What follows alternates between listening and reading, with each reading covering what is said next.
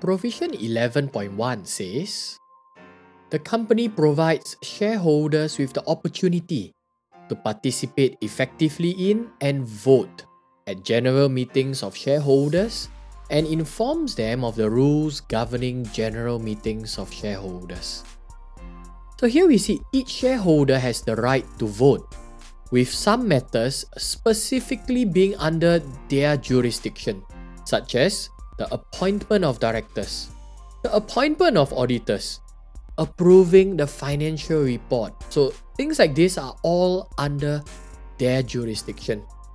And based on the company's own constitution, other matters may also have to be tabled for shareholder approval. Interestingly, even if the shareholders' vote does not change the final outcome, such as in the case of how the firm may have a majority shareholder. Maybe someone that owns 60% of the shares. So essentially, he decides, isn't it?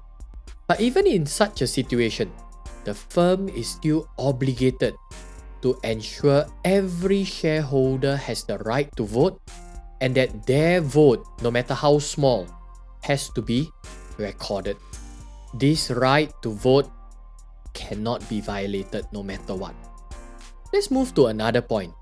To facilitate effective participation by shareholders, they should be informed of the rules governing the meetings. Also, they should be given adequate notice and convenient venue. So, we wouldn't want to put our meetings somewhere in the extremities of Singapore.